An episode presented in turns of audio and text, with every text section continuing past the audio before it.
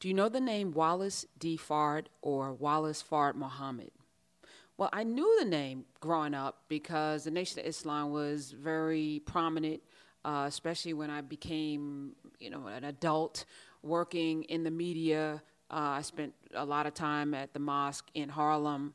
Uh, spent some time at a mosque in Newark, and was following people like Conrad Muhammad and um, all around. And and it was interesting. It was interesting learning about the Nation of Islam but recently, and I'm going to be doing more on what I'm watching, right? And so, what I'm watching this week is something on Netflix called Who Killed Malcolm. And I'm going to get more in depth. Uh, probably, I'm probably going to do two or three more podcasts on the making of Who Killed Malcolm. But as I watch anything, uh, breadcrumbs are dropped right? So there was a big thing uh, in one of the episodes about Elijah Muhammad and how the Honorable Elijah Muhammad was one of the most surveilled people during the 50s and 60s in America. The FBI spent more time surveilling him than Martin Luther King and all the other civil rights leaders. And it was curious to me because if you look at it, they were apolitical, Nation of Islam, they weren't involved in politics, but they were the most feared organization, and I had to think about that. Um, and I'm going to do a whole podcast on fear and why. But I want to talk today about Wallace D. Fard or Wallace Fard Muhammad because virtually nothing is known about this man. And I'm always fascinated by people who are able to create an entire movement. This man built something that to this day still exists, is presided over by Minister Louis Farrakhan. But more importantly, he laid down the blueprint for something that should have been should have been mm, duplicated all over. And I'm not getting into the religion part of it. And, and I shouldn't even have to say that. So let me just say, you know, when I was starting to talk about this, I wanted to say, you know, I'm not part of the Nation of Islam, but why do I have to say that? Who cares? You know, I'm going to talk about truth and facts, and we're going to get into the details of things. And I shouldn't have to defend myself, or no one should. No one should have to distance themselves from anything. Think what you want. so I'm going to just move forward. Um, Wallace Fard Muhammad Virtually nothing is known about him. They think he was born in February of 1877. They don't quite know where he was born. They think he might have died in 1934 because that's when he disappeared. But there's no death, there's no real name for him, there's no background, there's no family members, they don't they can't tell you where he went to school and what he started. What we do know, where we pick up on Wallace Fard Muhammad is through Elijah Poole, who met him in August of 1931 in Detroit. Before that, though, the the the organization that Wallace Fard Muhammad created before it became the Nation of Islam was founded on the principle that black people were the original Asiatics, that black people were the original man. Now we now know 50, 60 years in the future that that, that he wasn't off he knew some things. And if I look at a picture of him, because there were stories, you know, various stories, because again, you got to follow breadcrumbs if you want to really embrace history. And this is what this space is about like telling the truth, getting our minds right and our perspectives right, but also providing you with breadcrumbs to start to follow certain paths and figure some things out for yourself. But the image of him, um, the one or two pictures that I've seen, he looks like a white man.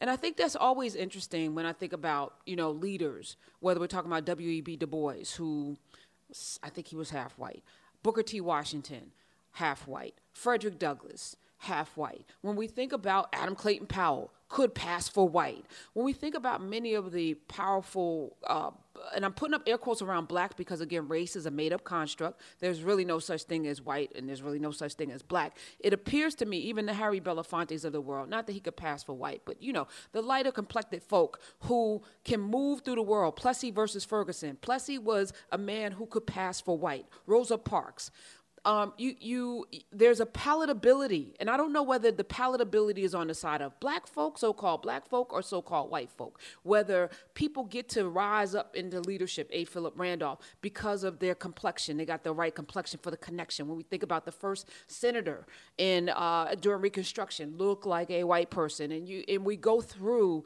this, um, this, this space, understanding that. Um, proximity to whiteness provides people with comfort. That's a whole other podcast. But I was just thinking about when I was looking at his picture, I was like, there were there were stories that he might have been, um, you know, a Nazi. Uh, infiltrating, he they they connected him with the Japanese, you know, because you, you have to discredit people in such a horrific way, like the Red Scare, that they're going to undermine our democracy. Meanwhile, our democracy is being undermined every day by people in government. But that's neither here nor there. But you think about this man, and I, and I often say, you know, the, uh, Angela Davis, the most, uh, Huey P. Newton, some of the most vigilant fighters for justice are people who could pass. And it's almost as if their light skin, Ed Gordon, puts them in a position to, to prove that they are black.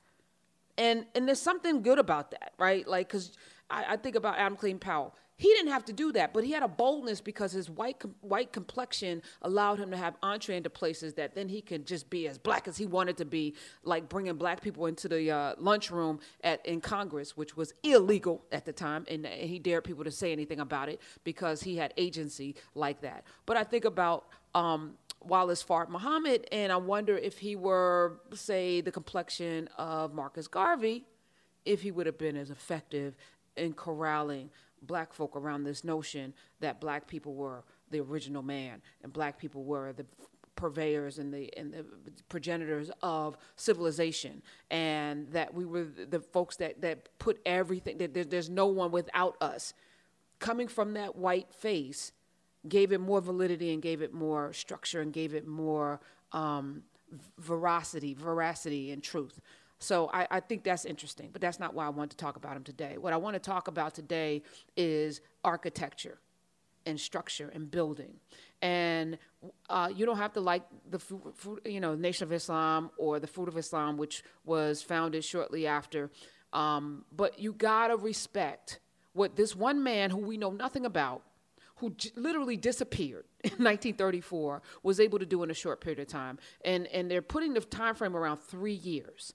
So i'm saying that there should be a three year time frame for everyone listening to build something. Not you don't have to build a whole movement but build something. And if this man can build a whole movement in three years that is still existing to this day what are we doing? So um, he started with an ideology. So these, these are the, the, the blueprints. These are the, the, the um, the the ways in which you build something. Okay, you first have to have an ideology that you can rally people around. You have to have a thought, and this can be good or bad. I'm I'm hoping people listening will use these powers for good. I'm hoping it's a lot harder though. Let me just say it's a lot harder to build something for good because you're going to have so many naysayers. Negativity is a drug and it is so easy to jump on that bandwagon and run with it because it's going nowhere. It's going nowhere. There's it's it's empty calories. To build something for good, and I don't know, you know, and I do know. I think Wallace Fard Muhammad, you know, I, I don't know what was in his, in his head because he wasn't interviewed much. There were there there's a dossier that, that the FBI kept on him because they recognized that he was dangerous to their power structure a man that no one knows anything about, that they couldn't even figure out who he was. And that's probably why he was dangerous. So I want to highlight that too. We talk a lot uh, about leadership and when we talk about leadership, particularly in the black community, there's always people we can point to, whether it's Booker T or W.E.B. Du Bois and uh, Malcolm and Martin and Jesse and Al. And, you know, there's always throughout history these people that are the leaders of something, even Marcus Garvey. But I think the power of Wallace Fard Muhammad was that he was anonymous. He was, he's relatively anonymous. There's really nothing about him. And he literally handed, built something and handed the power over to the next generation quietly. Elijah Muhammad came into power quiet, seamlessly. And if you're going to have any kind of organization or movement, it shouldn't be around a charismatic leader. Yes, uh, according to Elijah Muhammad, Wallace Fard Muhammad was a dynamic speaker, and he was able to, preve- to, to convey this message of black empowerment in a way that made him basically joined at the hip to this man. Like he said, he could not get away from him. He said he, he almost felt jailed because from 1931, when he met him in August, to 1934, when he just disappeared, Elijah Muhammad was just attached at the hip and learned and soaked up everything, which is another message. You don't just step into a thing half cocked. I think so many people today, they get half a notion of something and then they run off into it as if it's something to do um, without understanding the actual architecture of a thing. I'm sure over those three years, that Elijah Muhammad and Wallace Fard Muhammad uh, that he shared with Elijah Muhammad all of the intricate details of how this thing was going to go. I know for a fact that he created an army, literally, the fruit of Islam, uh, a, a military army that were not weaponized with actual physical guns, right? They were weaponized in self defense. They understood uh, how to move with precision and discipline. And these were primarily people who had spent time in jail. And he and he this is the other thing. So you have an ideology where you empower people to tell them that they're great. And this could go good or evil. We see it with the Nazis. We see it with the white nationalists now, right? You tell them you're better than everybody else. You were the first people. You did everything, and then people go, "Yeah," because who doesn't want to feel good about themselves? And then then you give them the blueprint on how to defend, right? Or, and you indoctrinate them into we got to defend this ideology. How do we do that?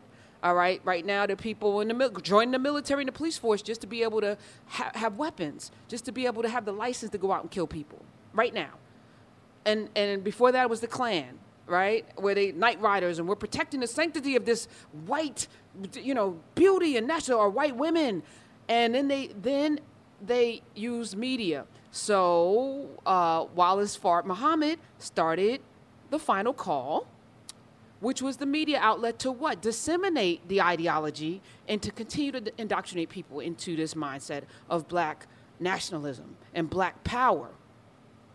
So you need a media outlet. You need a military outlet. You need someone to protect the thing that you're putting out. And he did this in a short period of time. Again, three or four years, this man was able to create all of that. And then you need a financial arm. So he was um, going around selling silks. And this was go- during the Great Depression. You, so you think nobody had money, right? Nobody had a means, but he was able to build an economy within the the Great Migration because he's in Detroit. So black folks were coming up from the South, literally most of them fleeing for their lives from the brutality that was happening. And he's selling them things, right? And it's little by little that he's building an insulated economy. So I'm telling you what to eat. You're not going to eat the white man's food because that's poison. You're not going to wear the white man's clothes because that's indoctrination. And we're going to teach you. You're not going to learn the white man's education and you're not going to do the white man's religion. So he built a church, he built schools, he built a media outlet, he built a, a place where people could eat, right? And told them how to eat. And he also had a clothing manufacturing um, space. So people could work and they had places where they could go to spend their money and make money. And he built an economy, Wallace Fard Muhammad. Elijah Muhammad took it to the next level. But I want to spend time uh, for you to contemplate and think about, you know, the lessons that can be learned from a thing. And again, this is no indictment and this is no celebration. This is just to say that it doesn't take all day to do something if there's if there's a vision for it and then a plan for it, and then you employ different elements, whether it's media, you create a media outlet to push your message out there. And right now, we live in a time when anybody can become a quote unquote influencer. Social media is out of control. And I know because I'm on it, and it's not being used it is being used to uh, it is being weaponized and used to destroy but very few people are using it to build things and I ask this question why? Why not? Why aren't you? It's so easy to do now because in the noise of negativity, your positive voice can be heard and seen, and you can build some great things. And it doesn't have to be super large organizations. It could be something that just in your neighborhood can move the needle. Maybe it's an after school program. Maybe it's a Saturday program. Maybe it's something that brings the neighborhood together on the weekends to clean up. Maybe it's something like that. And then you have a newsletter every week, and then you, you know, give progress. Maybe it's a food um, space. Maybe there's an empty lot in your neighborhood, and you want to build and grow some stuff, and everybody can eat off of that. I don't know. I don't know because I'm not in your head, but I'm doing these podcast, I'm, I'm, I'm speaking into this microphone because I believe that there's a unique opportunity right now to build some great things, not unlike in the 20s and 30s in America, not unlike the 50s and 60s in America. we're in a time right now where some things can happen, and I want them to. So I'm going to keep talking. All right. So the next one, I'm going to stay on this Who Killed Malcolm. And without giving away too much, it's a six part docu series, documentary actually on Netflix, um, released this month, uh, the month of February 2020. And uh, I want you to really watch it, but I'm going to break down some some things that I walked away with without giving away too much of the plot. But we know Malcolm was killed, so but who killed him? Yeah, you're gonna find out at the end. Um, but that is gonna be talked about. Uh, not not who, but how that was able to even happen in a later podcast. So stay tuned to that. Share this with as many people as you know, because I, I, appreciate you. Um, but more importantly, this is how we get the message out. This is a form of media. And this is a responsibility if you're listening and you're fed by this to share it. Actually, why wouldn't you want to? Um, also, follow me on Twitter at Karen Hunter because Twitter is where I'm able to communicate with you and, and YouTube, but it's different on YouTube. But yeah, follow me on YouTube as well. Subscribe to uh, Karen Hunter Show on YouTube because every now and then I jump into my YouTube live. Uh, as I did today and um, yesterday, and chat with people. And um, but that's the space that eventually, hopefully, we'll be able to really build some things as well. So stay tuned there, um, and let me know what you think. Uh, use the hashtag podcast when you com- converse with me on Twitter at Karen Hunter, and uh, let's have some conversations. And I want to know what you guys are building. All right, till next time.